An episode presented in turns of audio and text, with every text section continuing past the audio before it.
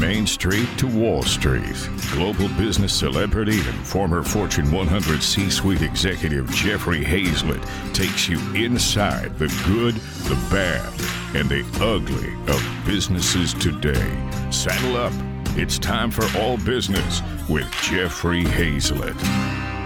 As we take time to remember all those who gave the ultimate sacrifice for their country, here are special encore episodes of All Business with Jeffrey Hayzlett, all filmed and recorded during our Battleship Forum event. You'll hear from Lieutenant Carey Lohrenz, the first female F 14 Tomcat pilot who landed an airplane on an aircraft carrier, talking fearless leadership. We'll be back with new live episodes of All Business on Tuesday at 12 noon Eastern Time. Don't forget to tell a friend and don't forget to thank a veteran for their service. Thank you so much for having me. Hopefully, everybody can can hear me okay. Uh, I'm used to flying a 45 million dollar fighter jet, but I have a new camera, new microphone, all the new gizmos. Uh, but I'm super excited to be here with you in the time that we have available today.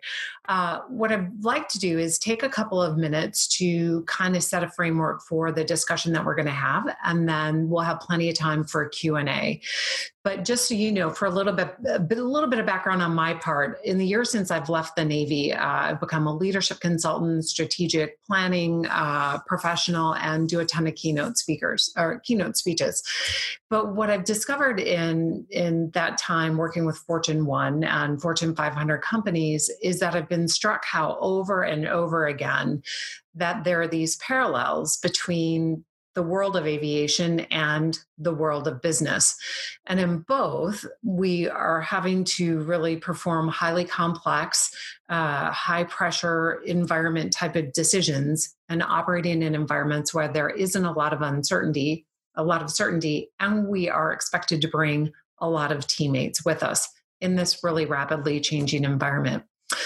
And no different than me, people are counting on you to really make those right moves. And any misstep that you can make can really result in huge financial losses or even damage to your brand, your company, or your career. And there's no other parallel that's really asserted itself as strongly for me or more consistently as realizing that the people who are successful consistently are the ones that will step up and own the role as a fearless leader. So, no matter your situation, the number one way that you can ensure you are the best leader that you can be is to really build your ability to not only work through this fear uh, in these changing environments, but then take the next step to do what needs to be done in spite of that fear.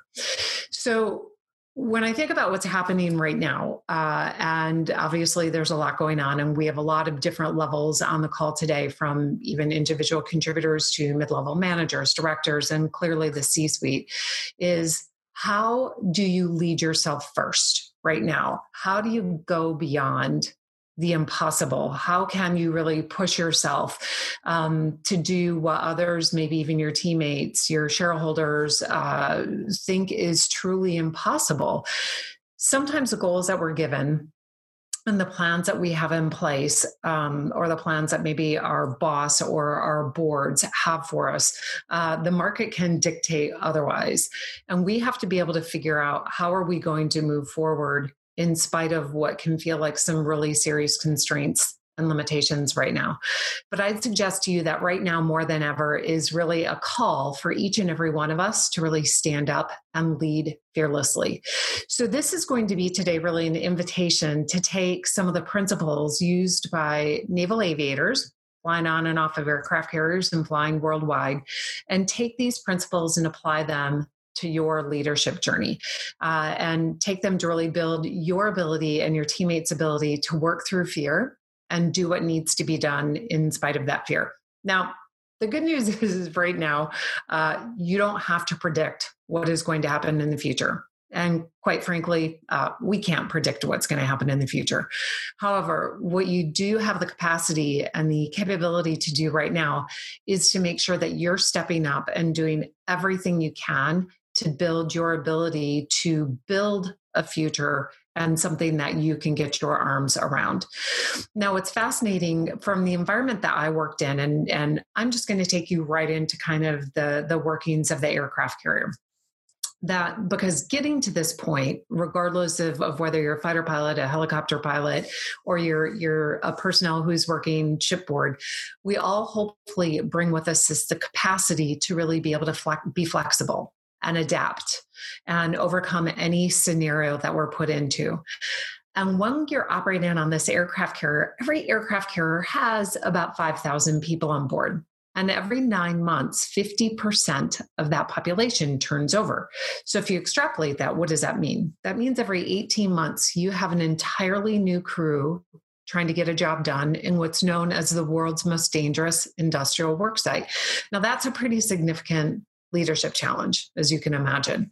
And an extra layer of challenge to that is that the average age on an aircraft carrier is actually about 19 to 19 and a half years old. So if you're a parent of teenagers or even grown adults now, uh, you'll know that that in and of itself can be a challenge. So, how do we do that? How do we do that operating in this really dynamic environment uh, with a changing demographic and people coming from all different socioeconomic backgrounds and very diverse experiences? Well, what we try to do, and and no, you know, no. Um, no functional areas necessarily perfect uh, every given day, but what we try to really do is focus and be very clear on what our purpose is. And every aircraft carrier has one purpose, and that is simply to support the safe launching and recovering of airplanes. So when we're doing this, having this clarity of that goal and that objective, regardless of whether you work in food services or in the hospital section, which is clearly very important right now, uh, in weapons or in intel. Everything that we do threads to and ties back to our main purpose. And we want to really be able to anchor on that because when you can do that, it allows you to shake the fear in a very uncertain environment and win even with imperfect information. Now, this landscape, whether it's operating on the aircraft carrier or operating where you are right now, is clearly a changing environment. So, our goal is going to be to be able to really leverage those skill sets that allow us to operate faster and be more agile. And in order to do that, we're going to have to really dig deep and be able to operate with a lot of courage and tenacity and always with integrity. Because right now, that speed and that flexibility, we don't have six months to introduce a new product or a new solution into the marketplace. Uh, we're, we're all having to change supply chain operations. We're having to figure out a different way to adapt and overcome to this new environment. And we only have a very small window to react right now.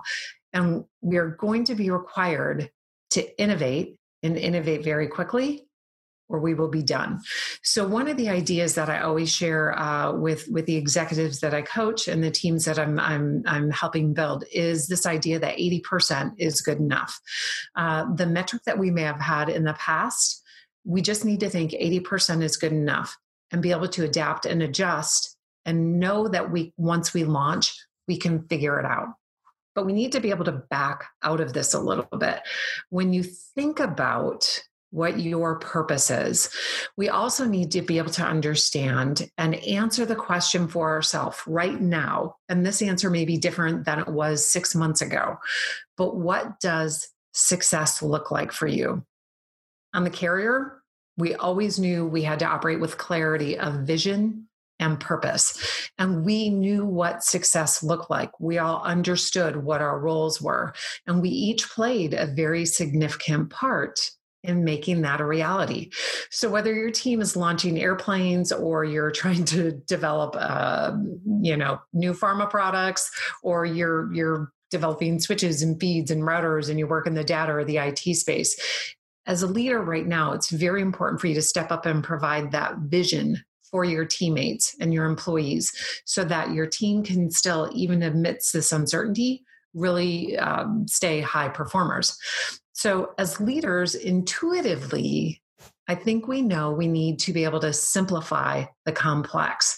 And yet what happens right now is that we're all becoming very overwhelmed. So i want you to remember that your goal uh, today and every day moving forward should be to really keep it simple. Keep it simple and clarify the complex. You and your people and your teams are juggling so much information right now and even new skills like me, I'm working from home. I've got four kids now. Everybody's battling for Wi Fi. They're on Zoom calls, school Schoology. Somebody might walk in right now. I don't really know.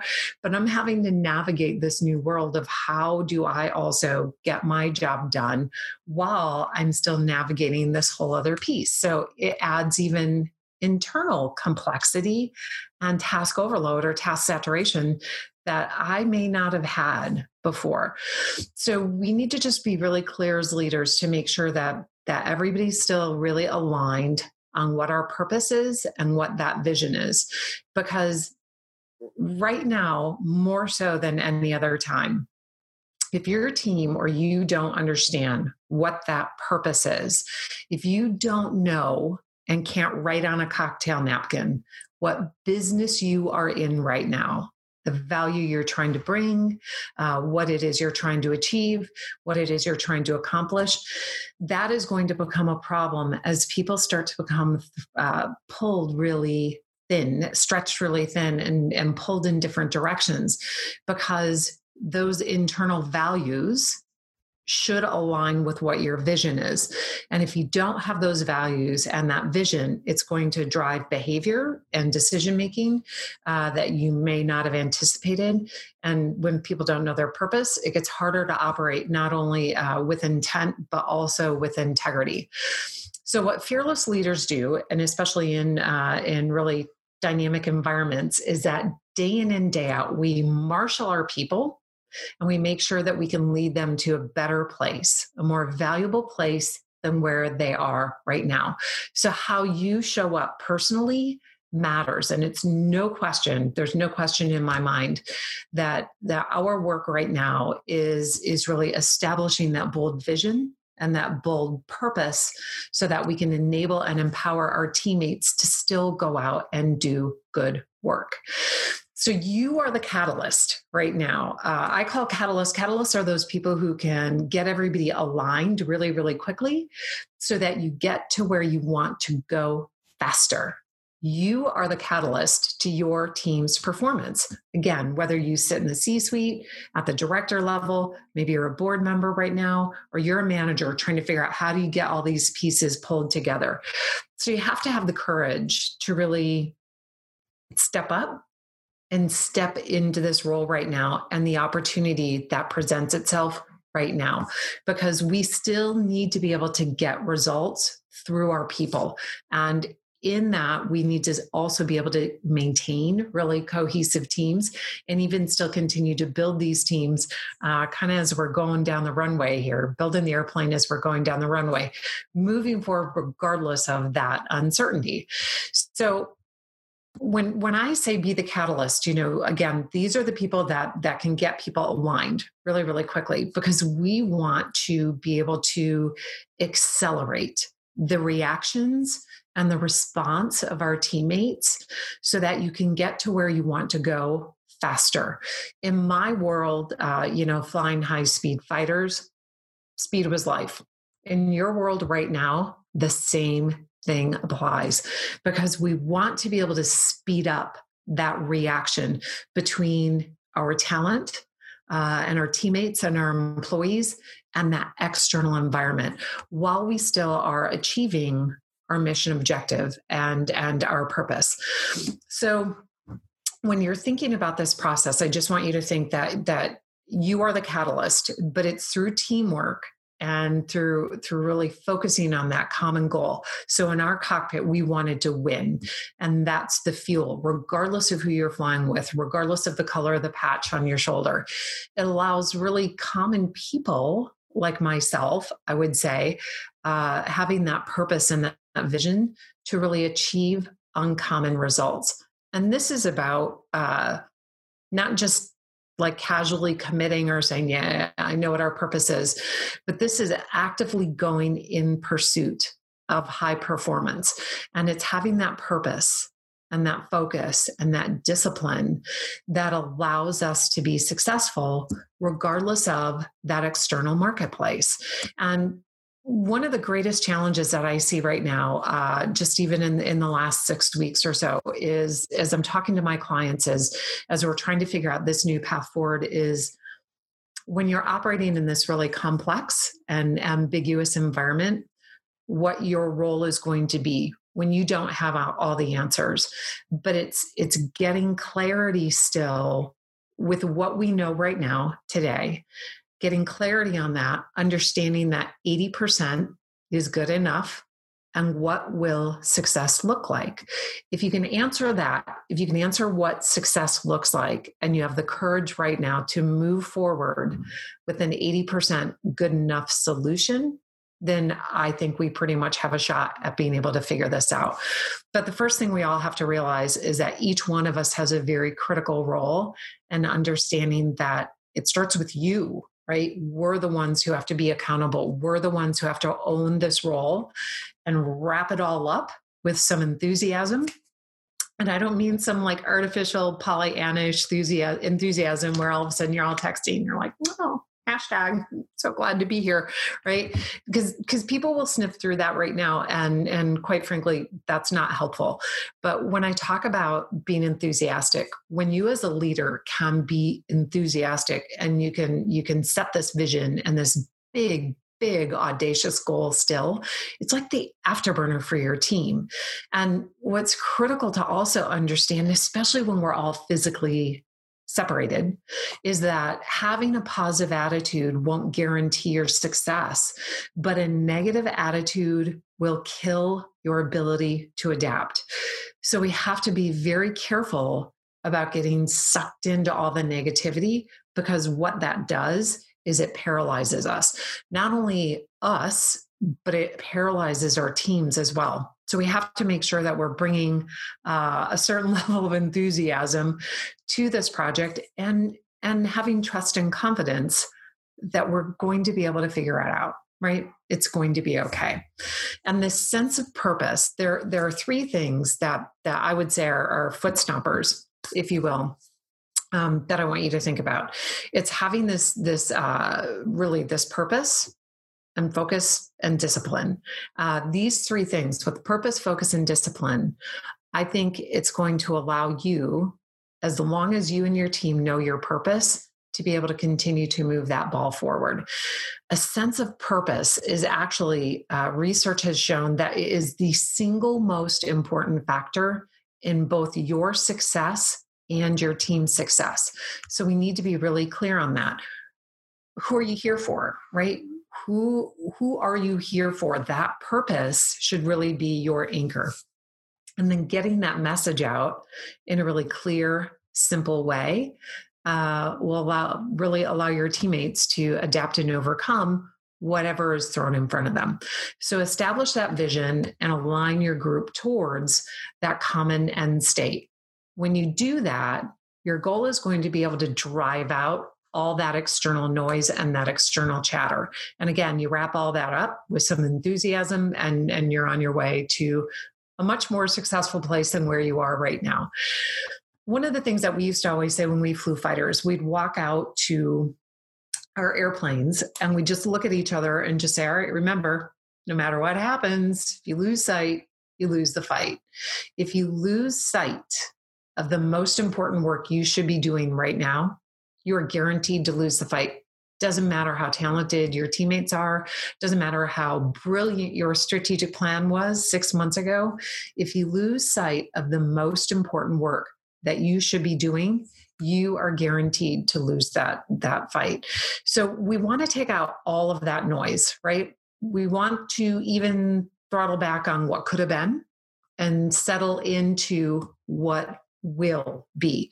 And this is where your words and your direction matter. We are talking bold, fearless leadership here, uh, where you understand that you each and every day have to show up as the change agent, as that catalyst.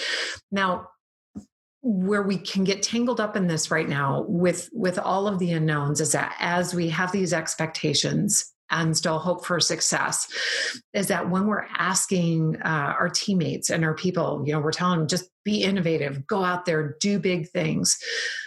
We have to be really I think empathetic to the fact that that I think right now what I'm seeing, and I'd be interested to see what what even uh, some other folks are seeing right now, is that there are a lot of people teetering on burnout right now, and part of that actually stems from it's not even the physical day to day that can be the challenging. It's if your teammates are not feeling supported or if you've told them in the past, I need you to be innovative, just go. And if they've made a mistake, now you slam down on them really hard or you you cut them off at the knees. That can be really challenging. That now, more so than ever before, we need people to push the envelope and be innovative and be bold and be brave. They're going to play it safe, right? And they're going to sit back because the fear of failure is actually one of the most universally paralyzing things that we all suffer from, fighter pilots included. And what happens is that when we are being pushed, when we are scared, and when we become afraid to fail, we become paralyzed and we shrink and we play small. And unfortunately, most people and most organizations, if you will, underestimate their ability to recover from failure. And this leads to passing up really valuable opportunities and even looking for opportunities in places that you had not thought of before. So I think as we're moving through this churn and this tumult, it's really important for all of us to really uh, take a breath and take a pause and understand that failure will happen. It's what you do with it and how quickly you can learn from it that ultimately will determine not only how successful you are, but whether or not your organization is going to be able to continue to really thrive and survive.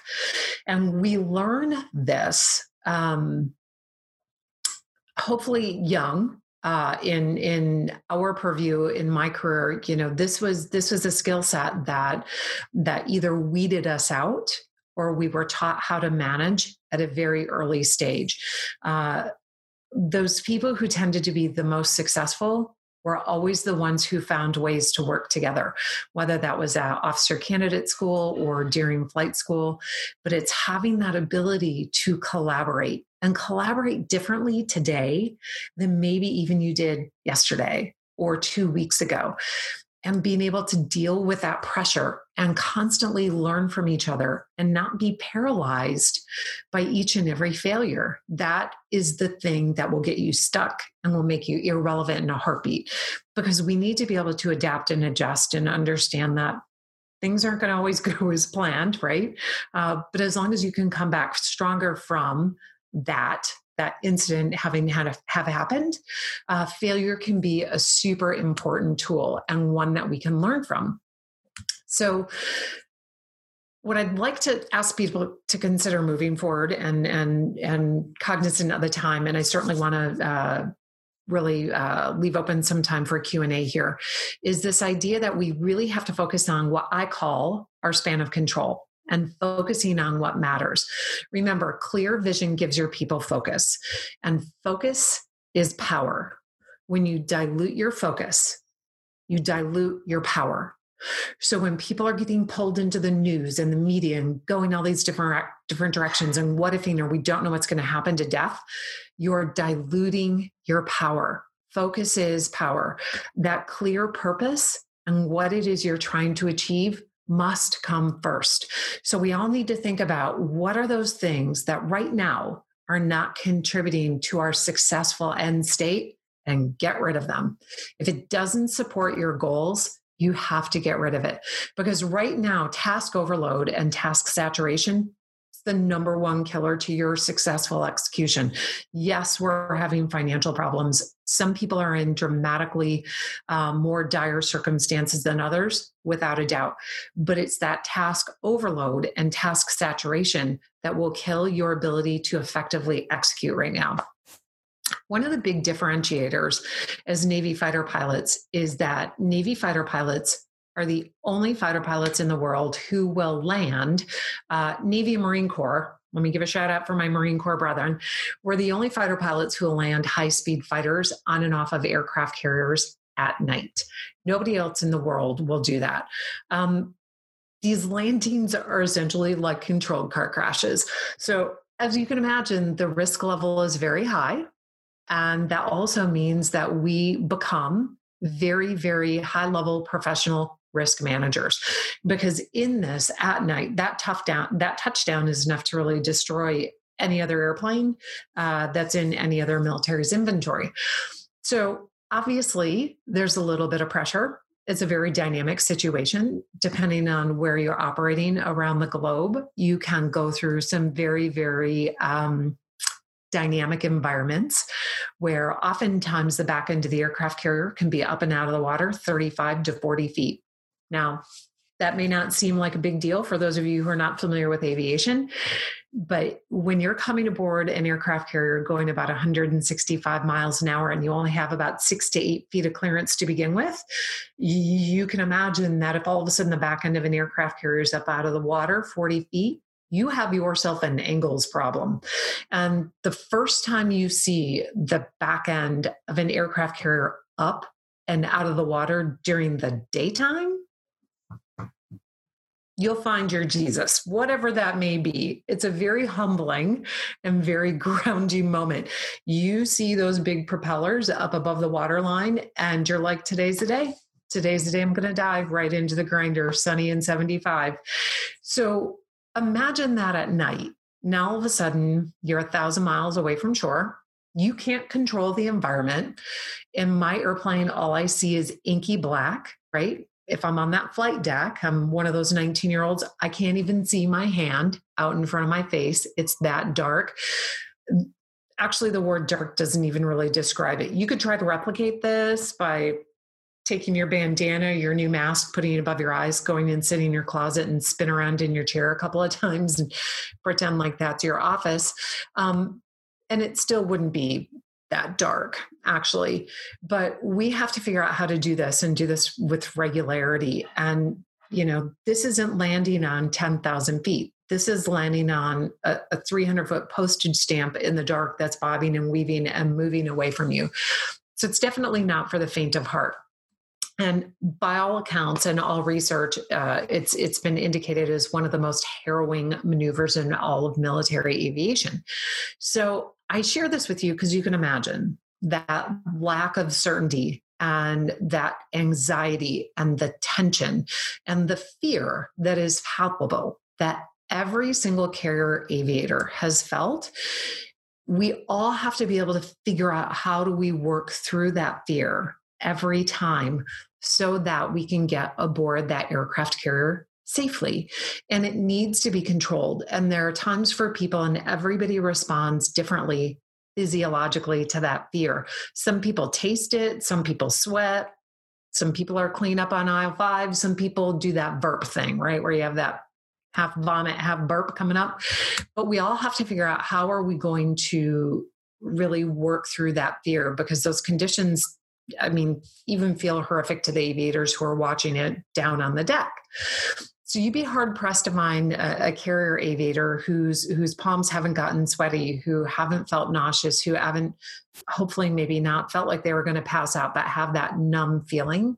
But every single time you have to be able to dig deep and find that fear and that strength and that courage to go forward in spite of that fear. So this is where we are right now, right? we are all sitting in a position, probably most of us, where we have to figure out how do we get our arms around this? How do we take this anxiety and flip it and take what can be a really paralyzing fear of failure and make it work for us? turn it into something where we're feeling almost spirited and confident and courage is is really about having that feeling of being scared to death and going forward anyway. Because the fear of failure, all of us who have been high performers or who have achieved a certain level of success have figured this out. But that fear of failure is okay. It's okay to feel that. Once you start kind of sitting back or crossing your arms, or you get complacent going, yeah, we're just going to wait and see what happens. That is what can kill you.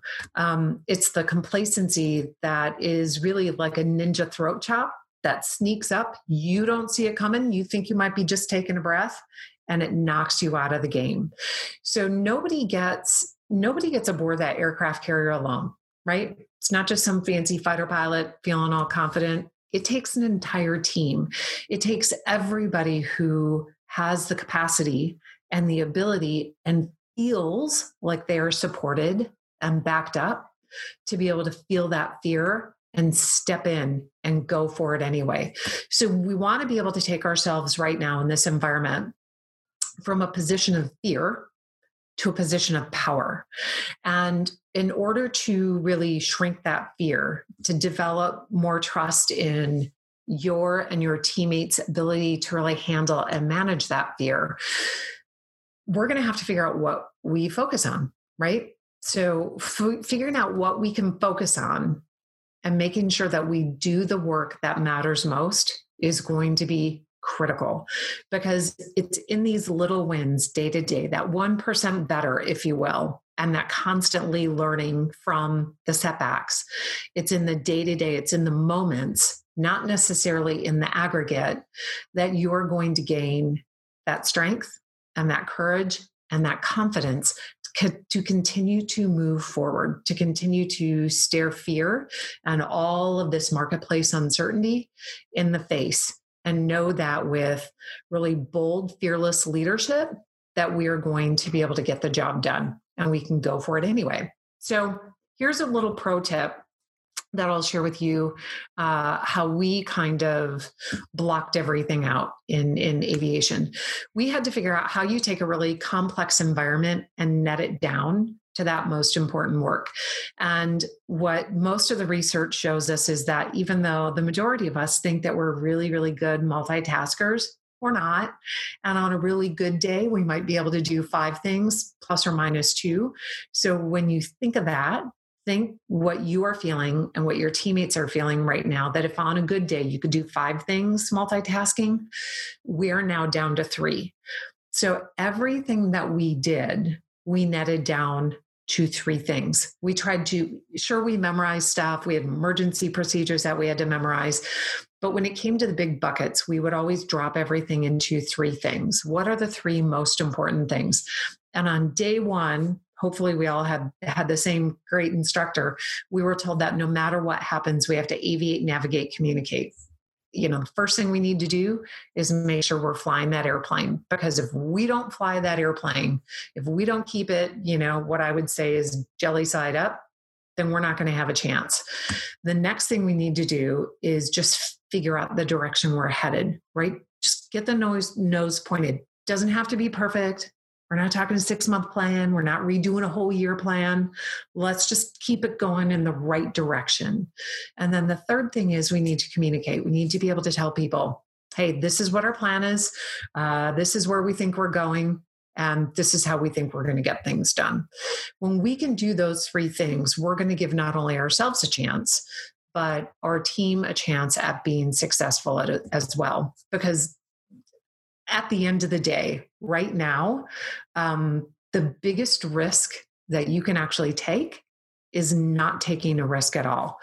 If you look across every field, and across every industry. So, whether you're looking at Olympic athletes or top level executives, high performers in any field, if you look across all those fields, the greatest leaders and the best performers will always be the ones and are always the ones who are willing to take the risks. They're the willing, they're the ones who are willing to fail the most and then learn from it. Now, I know that sounds a little bit counterintuitive maybe to some, but it's because they're taking those risks and because they have a straightforward process in place to learn from it that they have more opportunities. And right now, that is what we all need to be doing. We need to figure out where are the opportunities, where are the gaps, where is a way that we can do work a little bit differently than how we did it before, that in the end will allow us to still be successful. So it's about having this ability to, uh, and I've said it, and i will hammer on it again and again until it's like a flannel onesie for you. It's about having this ability to feel the fear and go for it anyway.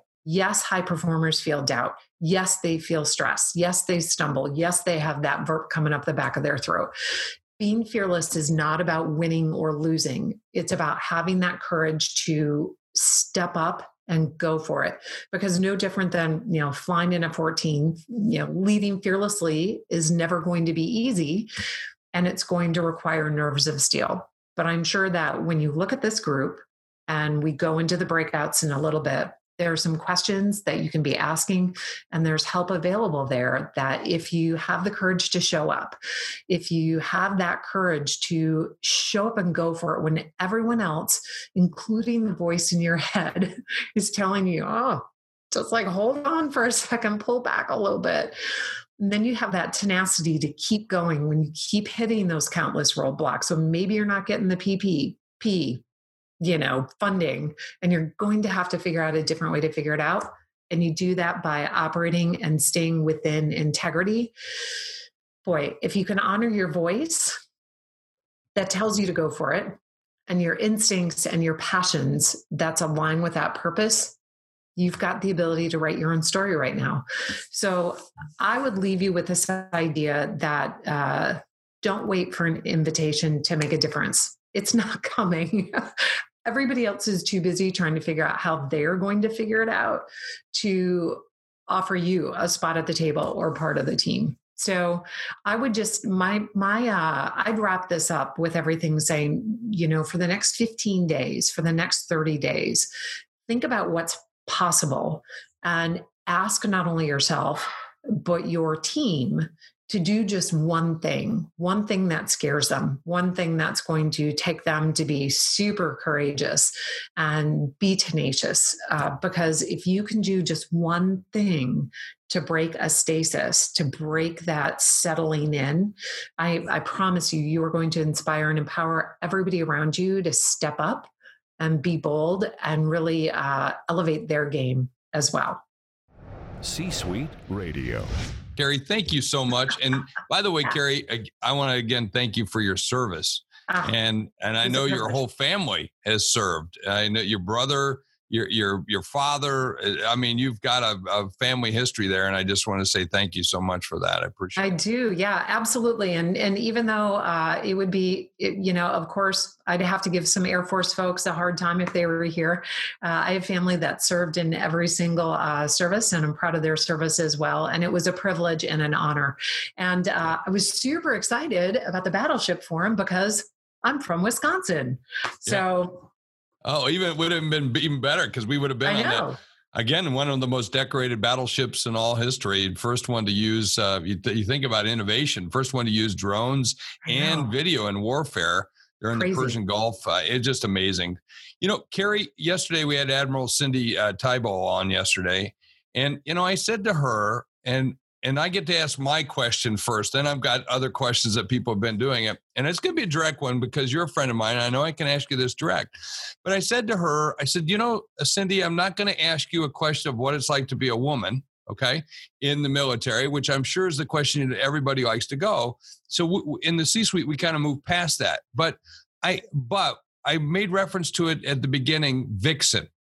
You were named Vixen most people in the corporate world would have said, Hey, if I had a nickname like that, you know, screw you, blah, blah, blah, you know, maybe there would have been lawsuits, all those kinds of things. How did you deal with that? You know, uh, I mean, was, you just stepped into it or what? Uh, just the call sign part or just all of it? Well, I think both of it, but okay. I think the, the call signs is indicative of that a little bit, right? Sure. Sure. Yeah. yeah. absolutely. So, so just to give a little bit of context for this, uh, to be clear, you don't get to pick your own call sign, yeah. or we'd have a thousand Mavs or Thor or something super cool. So you don't you don't get to pick your call sign, and if you push back against it, the the quicker everything shows up, uh, like the patches, the embroidered patches with your name and stickers on your car or whatever. Uh, you know, I thought it was kind of funny in a way, and and I I only half joke sometimes. I'm like, it only has one X, not two. So it gets through most spam filters. Um, but you either get one because of something really notable you did, something not so notable, or just rhymes with your last name. And it just so happened that for me, when I was going through flight school, and I had several along the way, and there were different pockets that would give you little different pet call signs, but that was kind of the one that stuck. But it was because whenever we went on detachment, uh, you would go somewhere, say it was Key West or El Centro for two or three weeks. And so you go to the same restaurants or the same bars. And everybody would think I was somebody's girlfriend and you know after a couple of nights of going to the same bar you know somebody would be like oh i saw her talking to that guy you know for an hour last night or i saw her talking to those two guys the other night. What's the deal with that? So and and i wasn't anybody's girlfriend. I've been married for like 25 years now. So but but again it's you know you get a call sign for a safety uh, because you don't want to have people saying your name on the radio. Um, and believe me, when it comes to politically correct call signs, mine was not that bad. Yeah. so I'm like, yeah, it's it's not that big of a deal. But um, you know, I think that when when you are one of not many, regardless of of the demographic, um, you have to be able to have thick skin. You have to be able to let stuff roll off. Uh, I'm not saying that in a perfect world that wouldn't be the case but it is what it is. And i think that from a diversity and inclusion conversation if you would if you will whether you're a female fighter pilot or a female engineer or a female in manufacturing or IT, uh, you know, the statistics show until you get to about that 23 to 24% saturation, you're always going to be known as a female pilot, a female engineer, right. a female executive. So until we get that saturation, it, it, just is what it is. So I don't know any women who are in a more male dominated environment that say, hey, you need to call me a female SE because yeah. that's no, they just want to be an engineer, right? Well, I, I think it's interesting. What you're saying is fight the battles where the battles need to be fought, but where it needs, step into it and, and go with it. That's the culture that's right. of which you stepped in. So you accept the culture.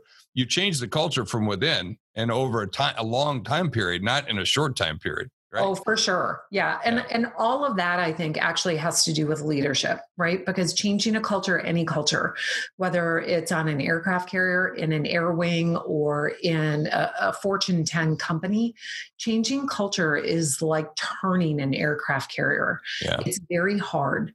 And it's yeah. not something that I think sometimes leaders can get diluted, if you will, to the this idea that uh, just because now all of a sudden they have you know a new mission statement or they've they've laid out their 10 their 10 things their 10 values that it's going to change like that. And that's not the way it happens. Uh, you know success in any sort of leadership or culture change uh, requires you to be very cognizant of how you show up every day. And then you reward the good behavior and you censure the bad behavior. You you have to call out what's tolerated and what's not. And yeah.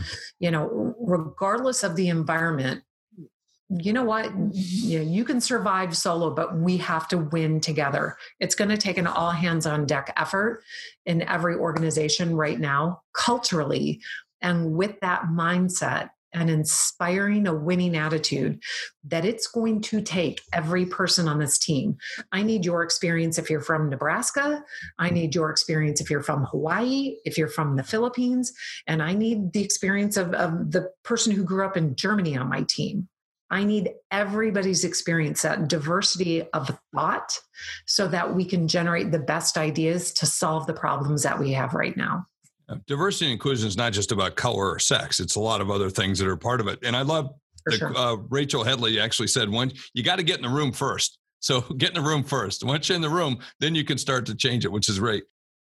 C-Suite Radio. A couple of questions that are coming forward. Uh, Greg Williams, who's uh, one of our Thought Council members and a real leader, he's the master negotiator. He said he wanted to ask the question: When do you know when you have clarity? And what confirmation do you seek to validate it? well, that's question. a great question. Well, part of that's going to definitely have to do with uh, obviously when when you're setting up uh, a per, or when you understand what your purpose is and you've delineated that purpose. We always took the time. I call it, and again, three steps. The model that I use is prepare, perform, prevail. In the in the preparation phase, we always take the time, we do our research, we do our planning, and then we want to be able to brief our team. So we always take the time to plan. Uh, what's that uh, Muhammad Ali quote that, you know, everybody has a plan until they get hit in the face? Um, right? However, it's in the planning that uh, that you discover all the opportunities, what the threats are, what the resources are. So you take that planning piece you brief your team because the goal is to make the execution boring. And then the end on that, so you have prepare, perform, prevail, is the debrief part. And we always debriefed after every single flight. Why did we do that? We wanted to figure out what was working, what wasn't, and how can we fix it. It is in the debrief that you figure out whether people had clarity on whether they knew the mission objective right yeah. So it's it's not some super complex dashboard with all these weird metrics that just overwhelms everybody and it's in an Excel spreadsheet somewhere. It's actually in the doing and the rapid learning in the debrief. If your team right now, Greg, or other people, you know, on the call, if you are not debriefing right now, you are missing out on opportunities and the ability to learn faster or at least at pace with this changing environment. Because the debrief is what allows you to acknowledge the reality and then move forward faster. It's why you can do 80% is good enough. So that's how you figure out whether everybody else understands what the mission objective was. Are we clear on our purpose? And how are we going to move forward?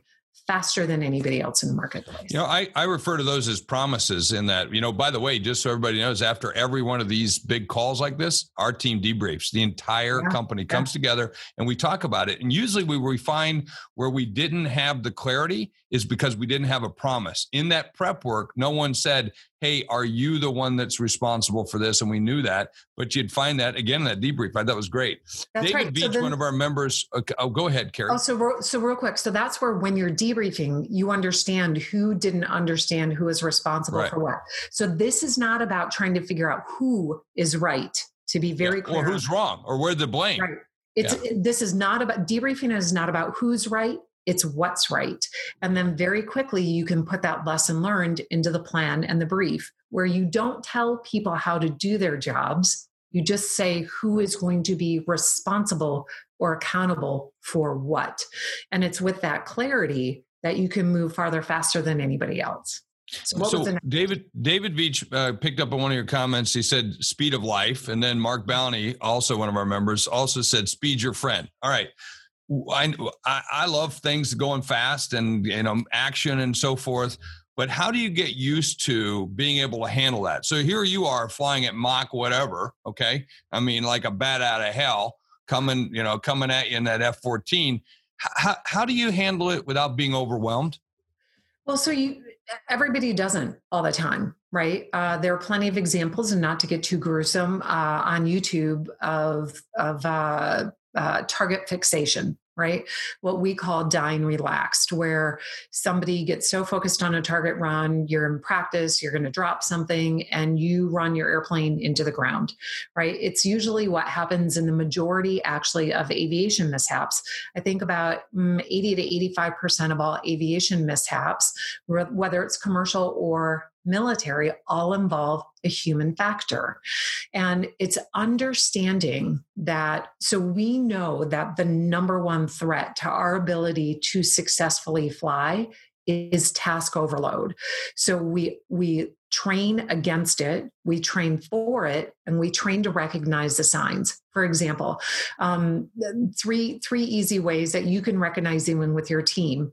You we all know the person who, when they get overwhelmed, they're like, "I've had it. That's it." They slam the door, they hang up the phone, they end the Zoom call. They're done, and everyone else is like, "Where'd they go?" right? so that's you have that group. Then you have other people that shut down, right? They're like, nope, I'm not going to look at my email anymore. I'm not going to respond to that seventh email that just came in because I know I have to do seven other things. They've shut down. The other people get super siloed where they're like, I'm just going to do this one thing. I'm going to do it really, really well. And, but the rest of it kind of falls to the wayside. So it's understanding how you we all have to be able to multitask, right? Um, and again, this is about what is in your span of control and understanding what is the most important thing. I'll break. So this goes back to three things, right? How do you prioritize? Aviate, navigate, communicate. When we're flying fighters, we're going up, you know, we're, we're going to land on that aircraft carrier at night. We've got our engines on fire. Somebody else just crashed.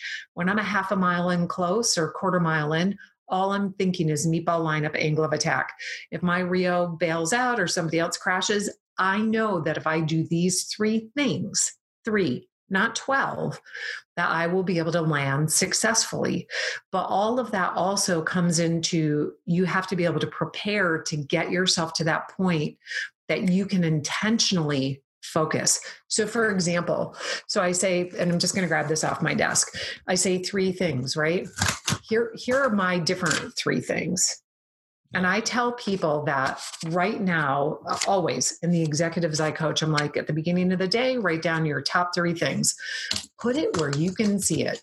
I put it on the back of my phone, right? Yep. And it's training yourself intentionally to be able to swap, to be able to focus on what matters in the moment that then allows you to move at a much faster speed because you're you're synthesizing or prioritizing the most important things like on the on an aircraft carrier, there are way more things that we're tasked with than we can actually get done. So we have to be able to instantly go back to okay, does this thread to supporting the safe launching and recovering of airplanes? If it doesn't, do I have the bandwidth to do it right now? Yes or no? No? Okay, then it goes over here. Or it gives somebody the ability, your teammates, your employees, to push back and say, You said this wasn't a priority. If I do this, I can't do that which do you want me to do? Right. So we're constantly making those value judgments uh, at high rates of speed that we have to quickly analyze whether or not it supports our mission objective. And quite frankly, if it doesn't sometimes, we got to put it in the parking lot and let it go until later. Well, speaking of, of go, we got to let you go because Sorry we've got to get into our workshop. Everyone, give it up for Carey Lohrenz, if you would. I thank you so uh, much, all of you. you. That is fantastic. You you you have just a wonderful program. Thanks so much, Carey, Thank for joining you. us. You're listening to All Business with Jeffrey Hayzlett, brought to you by C Suite Radio, a podcast network featuring today's top business experts, and is part of the C Suite Network, the world's most trusted network of C Suite executives. Find this and other business podcasts on c-suiteradio.com.